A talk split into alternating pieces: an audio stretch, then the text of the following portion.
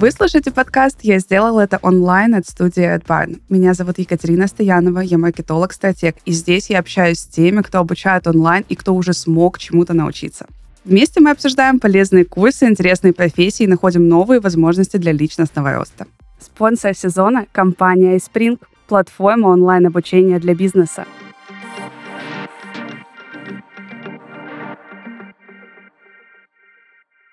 Друзья, всем привет! Сегодня у нас в гостях Миша Браун, музыкант, композитор, и сегодня мы говорим о такой интереснейшей профессии, как сонграйтинг. Миша, привет! Привет! Как твое настроение сегодня? Жарко. Понимаю. Давай тогда начнем мы сразу с жаркой темы и поговорим о том, что такое сонграйтинг и можно ли как-то вообще сказать, что в этой профессии есть точный рецепт хита. Конечно же, такого нет. И, наверное, правильно, что не может быть, потому что ну, миллион, мне кажется, в месяц пишутся произведений, треков, каких-то песен, и выстреливает только одна, да, которую мы все запоминаем. Поэтому здесь э, мне кажется, что быть не может какого-то рецепта. Есть, безусловно, какие-то академические основные да, каноны написания классической музыки, либо произведения. Э, но все-таки играет роль актуальность. Знаешь, каждый раз, когда мы пишем подкаст с каким-то творческим человеком, либо человеком, который так или иначе работает в какой-то творческой сфере, я всегда замечаю такую вещь, что в современном мире как будто бы уже просто творческих профессий не существует. То есть вот ты сейчас сказал э, классную вещь про актуальность. И актуальность — это что? Это понимание трендов, это понимание целевой аудитории, понимание масс, в принципе, да, то есть о чем думают люди, как они живут. И тогда получается, что любая творческая профессия, она как будто бы перестала быть быть э, прям творческой и стала, знаешь, где-то на грани с маркетингом. Вот что-то такое. Согласен ли ты с этим? Mm, да, да, конечно. Конечно, конечно. Я всегда мыслю глобально. Сейчас пик капиталистического периода, да, когда уже в 2002 году MTV появилась в 93-м, в 98-м был полный расцвет MTV, да, в 99-м году был Woodstock, да, Woodstock, который провалился полностью. В 2002 году MTV отошел полностью от хард-рока, который так пытался соревноваться с хип-хопом, и хип-хоп занял лидирующие позиции. R&B в 2002 году и хип-хоп начали свою волну. И сейчас уже прошло вот больше 20 лет. Я вот за всем этим периодом наблюдаю, и я вижу действительно, да, как музыкальный бизнес, он уходит в сторону того, что если у тебя много подписчиков в Инстаграме, то вероятность того, что ты зайдешь в тренды — это большая, большой процент. Об этом сказала Ники Минаж, что лейблам люди не нужны с хорошей музыкой. Они должны быть популярны в первую очередь. Да. Они теперь лицо, они теперь видео, они теперь аудио, они теперь все. То есть это полная визуализация полнейшая. Это теперь неотъемлемая часть саундтрек и внешняя среда, да, потому что мы нажимаем своим большим пальчиком, пролистываем эти рилсы, да, в которых есть видео, какое-то комедийный контент и аудио. Поэтому я сейчас э, лично, как композитор, я никуда не спешу. Я в роли наблюдателя, потому что весь украинский лейбл ушел. Э, Россия начинает находиться в собственном супе, где точки отсчета уже как таковой нет. Потому что такие э, яркие примеры, как инстасамка или подобные ей, они берут копирку, конкретную копирку, которую мы можем просто источник посмотреть, да, западной культуры. То, что там начинает западать, сразу берут. Вот. Я к этому не имею никакого отношения. Абсолютно. То есть у меня есть задача вот сейчас, да, сверху, есть задача написать э, саундтрек. И мне говорят, что в каких рамках я должен находиться. И в целом это мы исходим от там, Ханса Циммера, либо от Эдуарда Артемьева, от каких-то вот, от Руити Сакамото, от каких-то мировых топовых э, титанов саундтрека. Конечно, там есть свои академические нормы, но в целом все зависит от меня и от сегодняшнего времени. А, очень интересно эту тему поднял, потому что, ты знаешь, вот мы знаем, что вообще Россия, ну, вообще в целом очень славится композиторами да, особенно вот в прежние времена, то есть сколько у нас классных действительно композиторов было. Но современная музыка у нас, она как-то не становится такой популярной, узнаваемой во всем мире. Из всех, наверное, групп я знаю вот только то, что там та же Крем-сода, а, да, к большому сожалению, которая распалась в том виде, в котором она была, они вот ставили перед собой цель а, стать, вообще создать музыку, которая будет действительно с вот этим колоритом нашим, да, и которая будет э, узнаваема по всему миру. То есть есть же прецедент, допустим, в Корее, когда они сделали кей-поп, и вот эта музыка, собственно, узнаваема. Есть э, на Западе, да, опять-таки, исполнители, которые вывели, опять-таки, вот как-то музыку, да, на какой-то уровень, который узнают по всему миру. Вот почему в России такого сейчас нет? Как ты думаешь? А, все очень просто. А, в начале 20 века коммунизм, как и в любой стране, коммунизм уничтожает всю интеллигенцию. Остается в кавычках шпана. И остается несколько композиторов, которые хорошо работали с э, государством, хотя и у Шостаковича были проблемы.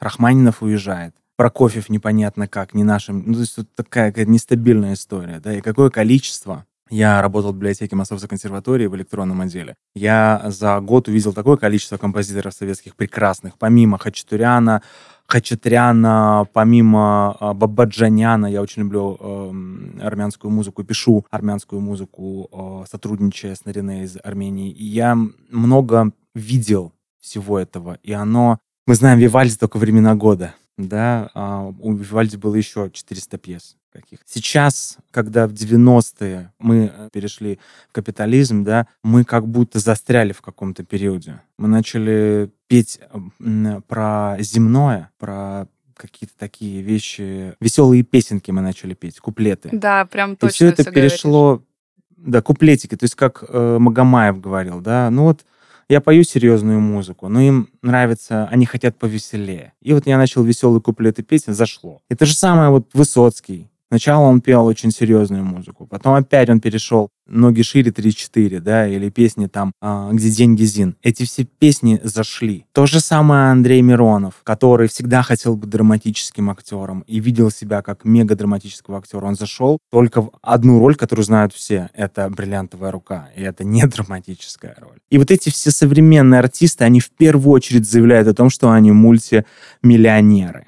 То есть они приходят на какой-то подкаст, либо там, а вот Гаязов Brothers, например, да, я могу смело сказать, что я их терпеть не могу. Я могу спокойно об этом говорить, и у нас это известная компания. Потому что я могу, как критик музыкальный, как закончивший консерваторию, я могу их спокойно проанализировать и сказать, что это музыка первая, которая пошла на раздражение твоей нервной системы. То есть вот этот вот звук, который издает второй вокалист. Вот конкретно, когда я слышу, у меня желание, не, ну не желание, скажем так, это атака на терпение. Вот этот мерзкий голос. Вот они пошли по другому пути, вот эти коммерческие, да, и они приходят в Comedy Club, они говорят, в первую очередь, что мы не артисты, а что мы долларовые миллионеры. Но это, не знаю, ну, Мы уже все это проходили. Опять-таки, да, все равно творчество не формируется отдельно от общества, а скорее формируется внутри. И мне кажется, что вот такие вот вещи, они сигнализируют в целом о том, что происходит в обществе, потому что, ну, есть же американская мечта, да, где вот все очень сильно хотят разбогатеть, иметь там большой дом а, и так далее. И вот мне кажется, что в России тоже есть вот такая вот русская мечта, только там она еще очень, знаешь, такая вот, очень хочется быть богатым, но богатым не таким, чтобы типа что-то делать, чтобы стать богатым, а просто иметь миллион и сразу его тратить. И поэтому в творчестве сейчас тоже очень популярна вот эта история с тем, чтобы пускать пыль в глаза, сыпать деньги и так далее. Потому что в целом это очень хорошо продается, люди у нас устали, люди много пашут. Всем хочется немножко такой волшебной таблеточки, знаешь, чтобы волшебной палочкой взмахнуть, и все, и вот ты долларовый миллионер. Вот, поэтому я думаю, что это связано еще с этим. Но ты знаешь, вот как потребитель еще, что я вижу, вот тут тоже интересно будет твое мнение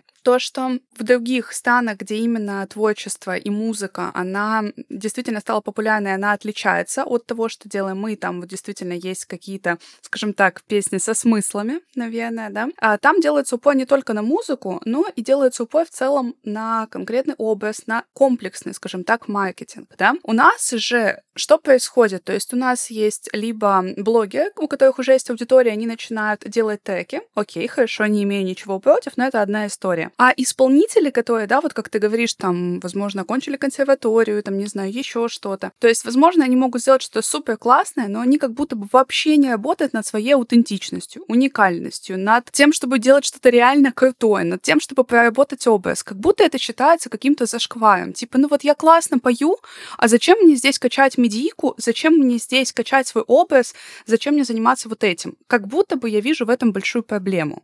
Что думаешь об этом? Я думаю, что, в принципе, это о том, что я говорил до этого.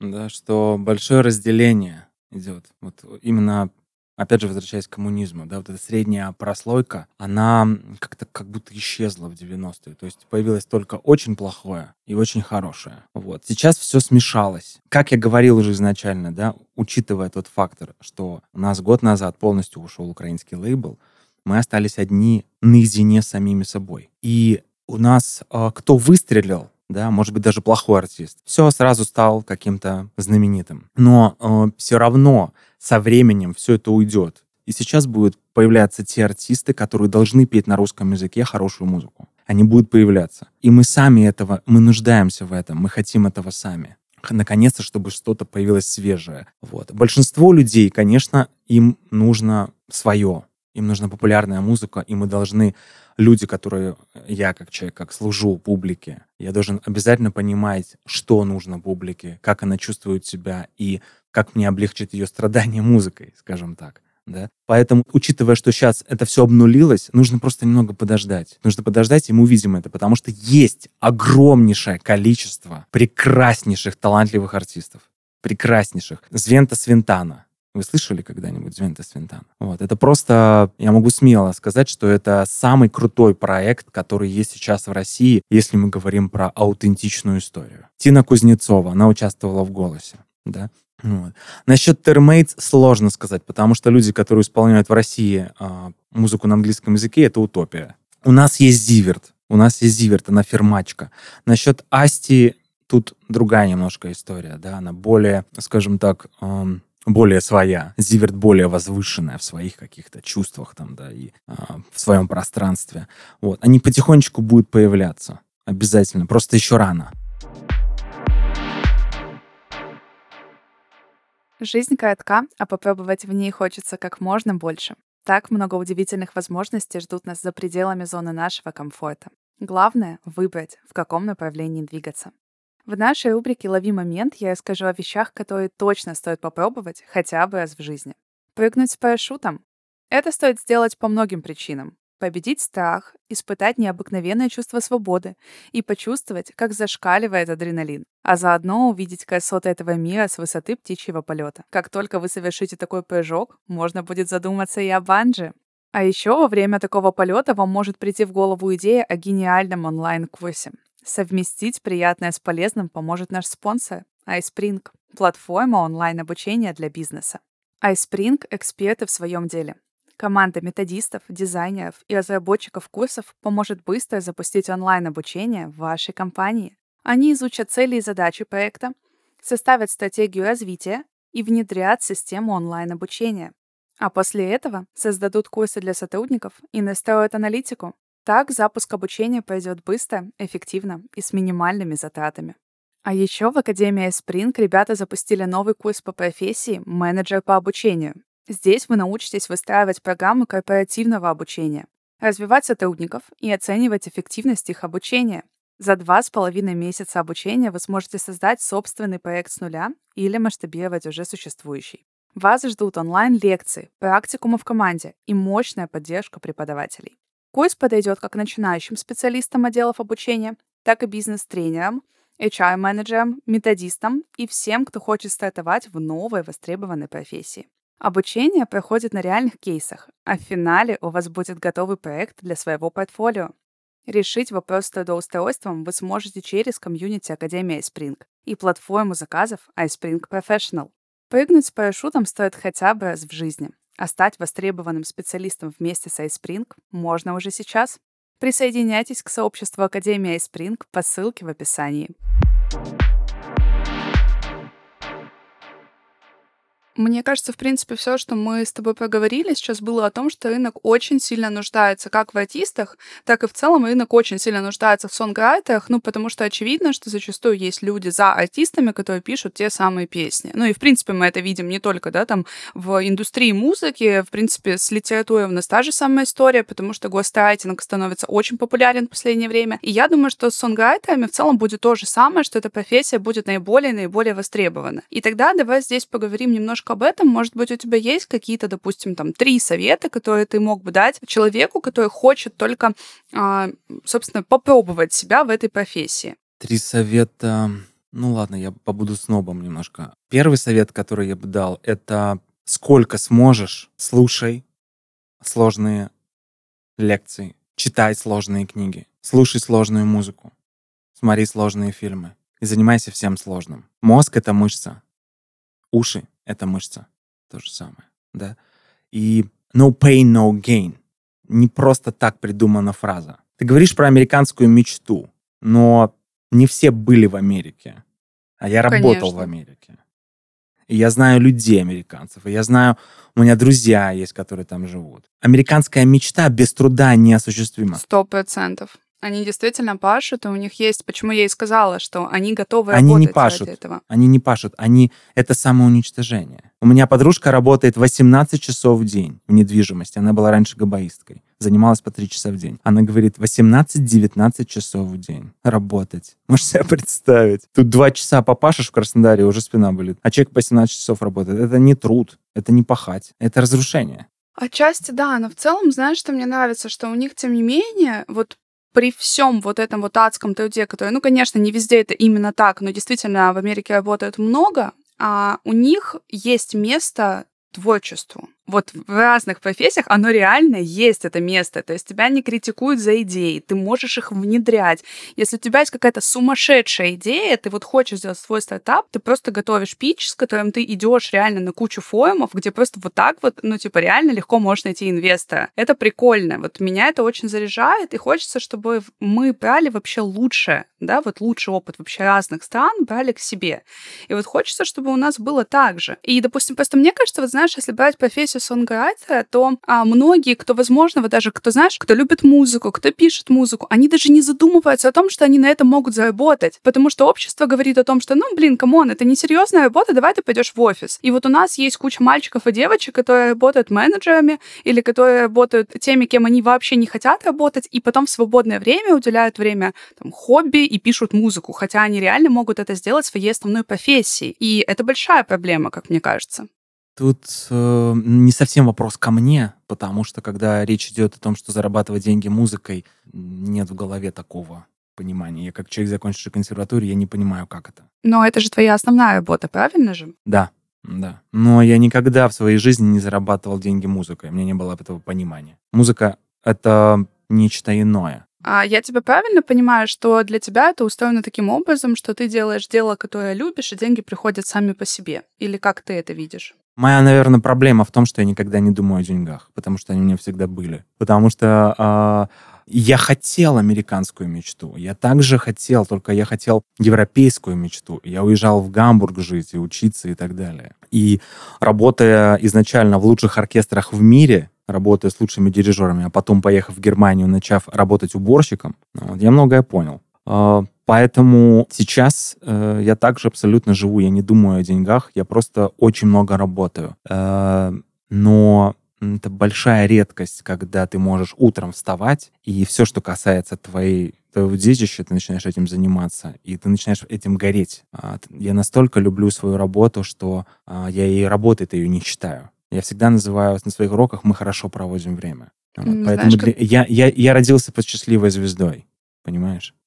Я всегда говорю такую вещь, что для меня то, что ты любишь работу, должно быть по умолчанию. Но вот я живу в такой концепции мира, когда люди вокруг меня все очень любят свою работу. Я очень люблю маркетинг, я очень люблю то, что я делаю прямо сейчас, записываю подкаст с тобой. И я это тоже не считываю вообще как работу. И вот очень хочется, чтобы люди действительно работали вот так вот. То есть, чтобы просыпались и не шли как на каторгу, а чтобы делали то, что им нравится. И если там нашим слушателям нравится писать песни, why not? Попробуйте себя в этой профессии пойти, потому что вот если по умолчанию вам это заходит, ну, почему бы не пойти туда и не попробовать делать на этом деньги? Я очень хочу сказать, что если человек задается вопросом, я буду писать песни ради денег, то, наверное, нужно просто меня выгнать с этого подкаста э, головой в дверь и больше никогда не звать. Потому что я считаю, что когда человек задается вопросом, я хочу писать теперь песни за деньги, вот, мне нечего здесь сказать. Я не знаю, что говорить.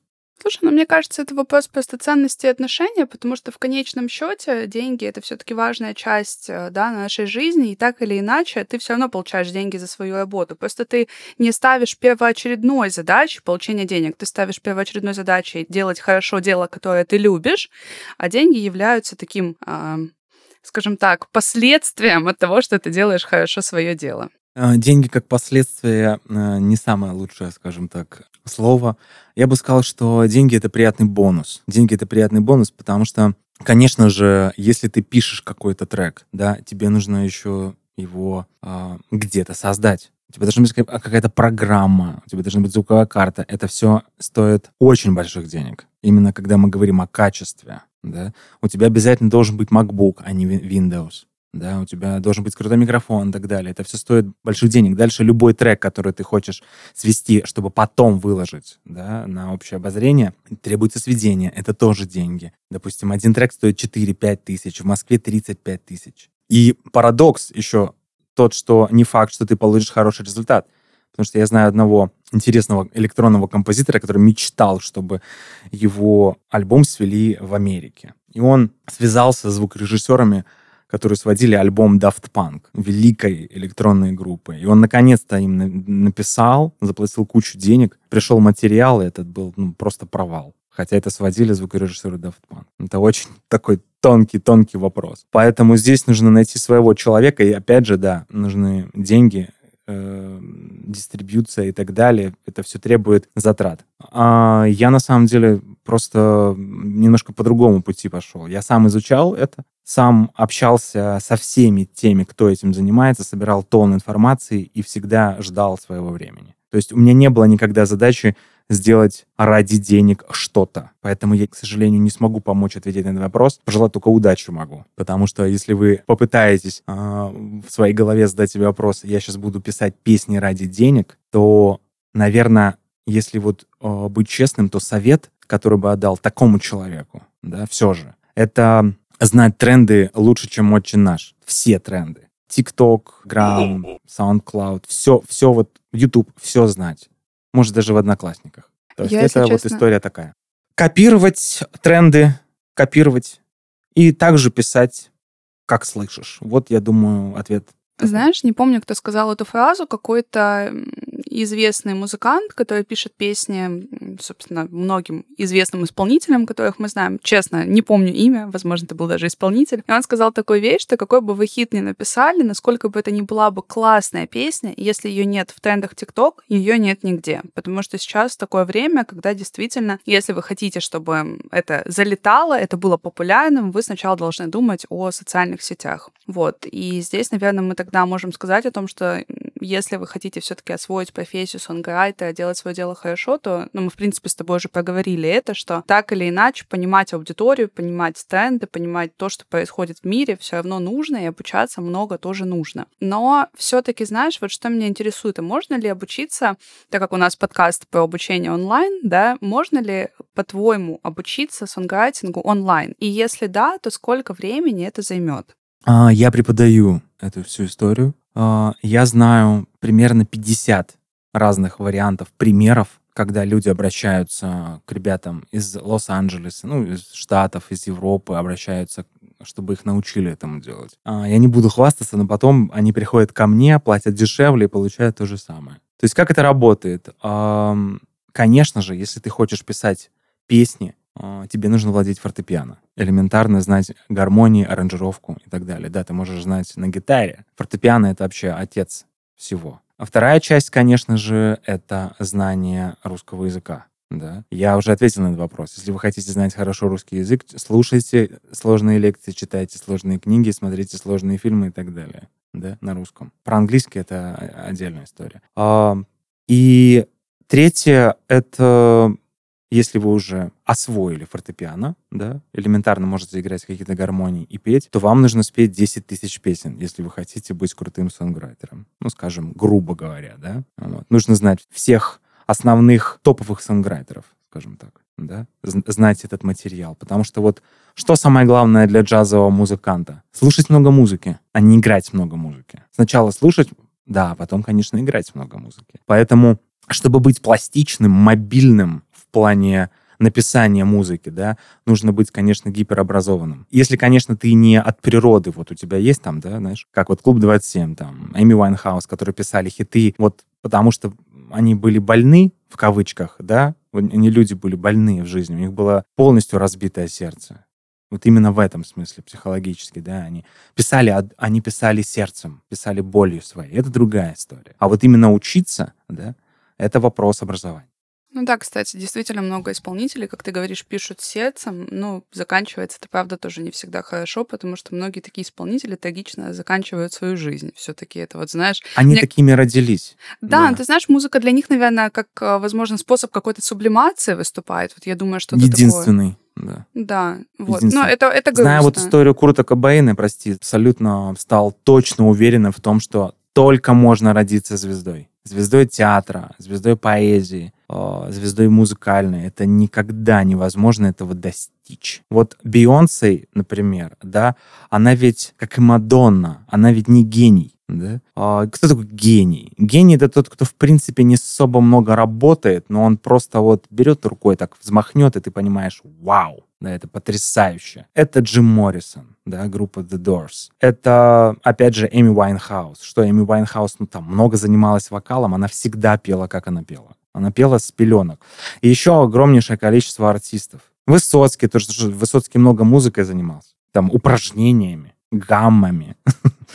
Нет, и Высоцкий просто это, это человек, который вот родился с таким сердцем, он и поет. Вот. А Курт — это вообще отдельная история. Курт Кобейн, да, рок-звезда, который вошел вообще в историю как величайший рок-музыкант. От него отказались все. Его мама выгнала, отец выгнал, все.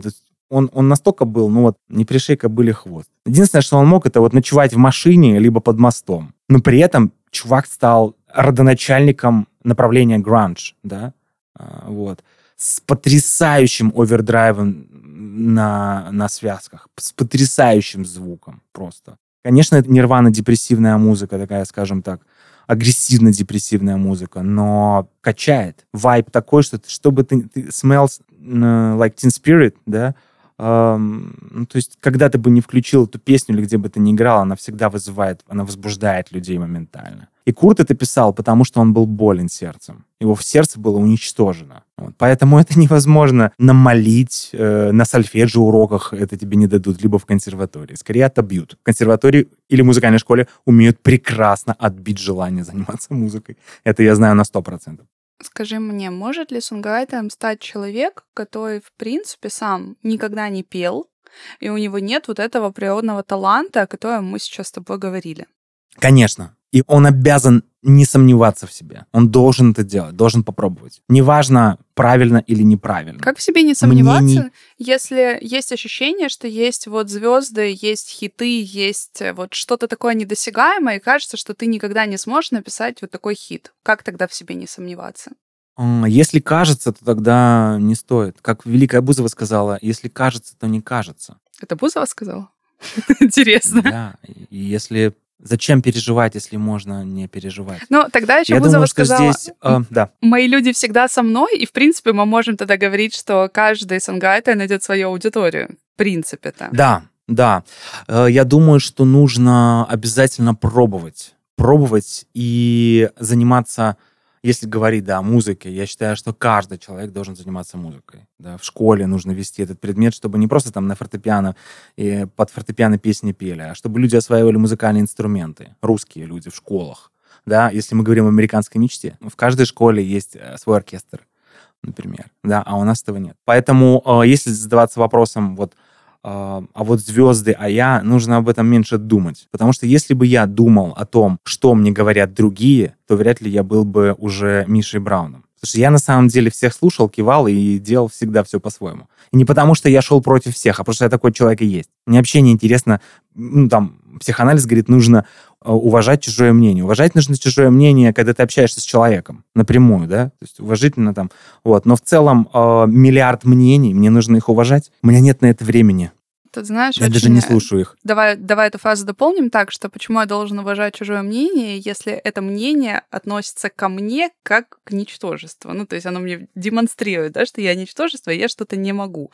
Вот, вот тут скорее про вот это. То есть почему... В принципе... Но это уже не мнение, это уже суждение. Да, это факт. Ну и тогда вот э, это вообще очень спорный вопрос, как уважать мнение людей, которые тебя критикуют, когда эта критика, она была все таки непрошенной. Поэтому такое вообще. Слушай, мы живем в свободной стране, э, демократической, да, у нас э, можно говорить все, что хочешь. Да, и э, очень важный момент, я хочу сказать, очень важный момент. Ты задала такой вопрос, почему в России вот так, а в Америке вот так? Я тебе очень просто объясню. Когда я играл в Америке, я сыграл буквально три ноты импровизации, и весь зал начал кричать. Я сначала испугался, думаю, что-то может не то. Потом я еще раз сыграл какой-то пассаж. Все встали, начали орать. Вот. В России так никогда бы не было. В России просто сидят, слушают. Мы закрыты, потому что мы глубже. Мы редко рождаем что-то великое, как страна. Это можно спокойно посчитать математически. Что мы там да, за последние 30 лет в литературе да, мы достигли чего-то. Мы всегда возвращаемся к Чехову, к Бунину, к Толстому, к Тургеневу и так далее. Но к Пушкину даже возвращаемся, да? Но это какой век? Вот сейчас что? Чем мы можем гордиться сейчас?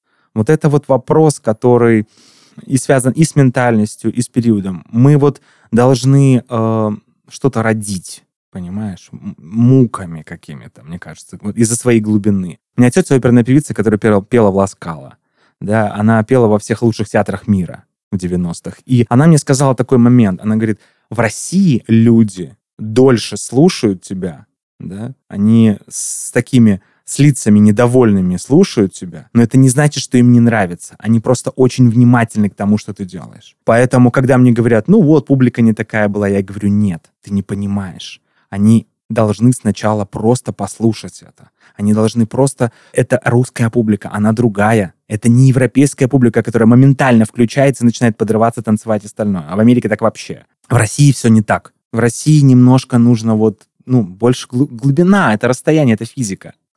нужно больше времени. Это не так, не так просто. Вот. Поэтому э, каждая русская песня, которая касается русского человека, она ведь наполнена немалой глубиной. Смотри, в твоей речи вообще очень много вдохновения, творчества, чего-то такого. Скажи мне, вот и всегда есть проблема, допустим, у фрилансеров, что ты просыпаешься, во сколько захотел, и тебе нужно как-то начать рабочий день, начать делать задачи. Вот мне кажется, у творческих людей с этим еще сложнее.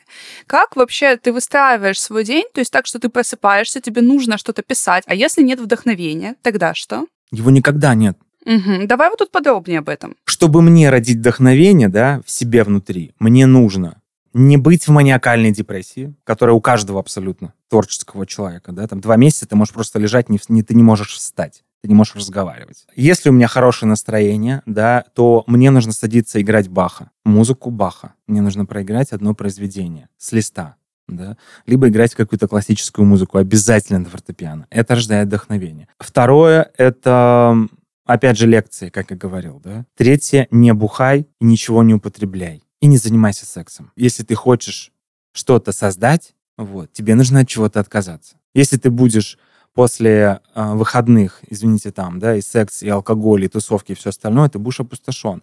Нужно, как психоаналитик говорит, это, это касается любого. И, э, что важно, самое важное, вот, приходит человек на сессию к психоаналитику. Знаешь, что самое важное для человека, который приходит к нему? Он должен уйти от психоаналитика наполненным, опустошив чашу, да, плохого, наполнив хорошего. То же самое на урок вокала ко мне люди приходят, да. Они приходят опустошенными, они должны выйти наполненными. Если ты наполнен, ты можешь написать что-то. А если ты опустошен, и опустошение, это нужно понять. Есть наполнение и опустошение сразу. То есть что-то произошло в твоей жизни, и ты полностью опустошен, да, уничтожен. Но при этом вдохновение просто тебя разрывает от вдохновения. Например, ты расстался с самой любимой девушкой, да, ты абсолютно уничтожен и опустошен, но ты готов писать.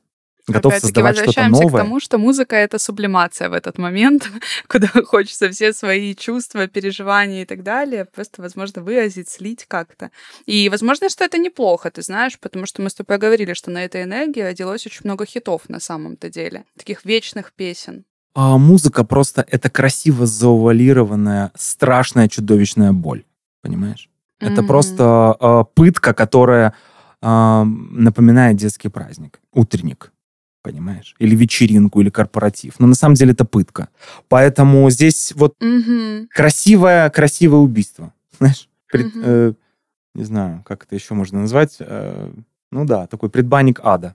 У нас с тобой осталось еще Островок буквально спасения. пару минуточек. Не очень хочется заканчивать этот интересный разговор вообще в целом про искусство, но а, хочется, я люблю так завершать наши подкасты какими-то вот еще практическими советами, потому что у нас всегда приходят какие-то реально интересные гости, которые в профессии давно и могут слить, возможно, какие-то советы или что-то такое. И вот хотелось бы у тебя спросить, вот если человек обучился уже, да, ты там, в принципе, дал рекомендации о том, что смотреть, что читать, да, как погружаться погружаться вообще в этот процесс. Но вот этот вопрос, а где найти клиентов первых, да, и как вообще не пытаться, наверное, сразу сделать все идеально, вот, может быть, здесь у тебя будет пара каких-то лайфхаков для наших слушателей. Первое — это не слушать мнение. Я скажу, может быть, радикальную фразу. Сегодняшний день, да, мнений не существует. Я тебе так скажу. Мнения существовали в 60-х годах, когда вокруг тебя девочка, которая закончила мед, она разбиралась в классической музыке лучше, чем ты, в изобразительном искусстве лучше, чем ты, а, в поэзии, астрологии и так далее. Сейчас люди как такового мнения не имеют. Большинство. Большинство это все похоже на осуждение и псевдокритику. Но критика это, э, как, например, вот э, Серов, по-моему, критик такой, да, он обсуждал э, Э, высказывал свою критическую точку зрения по поводу музыки Чайковского. Да, он говорит, вот Чайковский вот так написал, потому что, возможно, он так чувствовал, его ноты так-то, так-то и так-то, так. То есть он не переходил на личности. Сейчас все строится на личностях. То есть ты выкладываешь трек, все, ты говно, тебе сразу пишут. Поэтому нужно забыть о мнениях. Да, нужно, конечно, с уважением к каждому человеку относиться, выслушать его мнение, да, но в целом как бы делать по-своему. Второе, найти человека, крутого мастера, который вам в этом поможет крутого педагога, который или продюсера, да, найти и пойти к самому лучшему, не боясь потерять э, деньги, да, потому что это образование. Люди в Америке, если мы говорим о американской мечте, идут бесплатно работать к лучшим, просто потому что они лучшие. У нас, конечно же, заплатите. Это так не работает. И третье, это, ну, в принципе, э, про чтение книги я это все сказал, да, это работа мозга, да, чтобы мозг работал. Но третье здесь самое важное, это когда уже есть педагог, когда уже есть твое детище, не бойтесь его показывать, потому что только ошибка приводит к успеху. Успех вообще ничего не значит, потому что он неощутим. Я достиг успеха во многих профессиях, и я владею десятью инструментами. Я э, достигал успеха несколько раз. Но когда это, например, вот в субботу я достиг успеха, а в воскресенье я уже был опустошен. Но период, допустим, с понедельника по субботу, и вот этот чудовищно тяжелый период. Он был самым лучшим в моей жизни, потому что путь достижения успеха, он лучше, чем ощущение успеха. Потому что успех ничего не дает. Ничего не дает успех. Только ошибка. Поэтому ошибайтесь. Мне, знаешь, не бойтесь очень ошибаться. Нравится, очень нравится такая цитата, не помню ее дословно и не помню, кто сказал, но суть была такая, что когда я оказался на финише, я понял, что жизнь — это не спринт.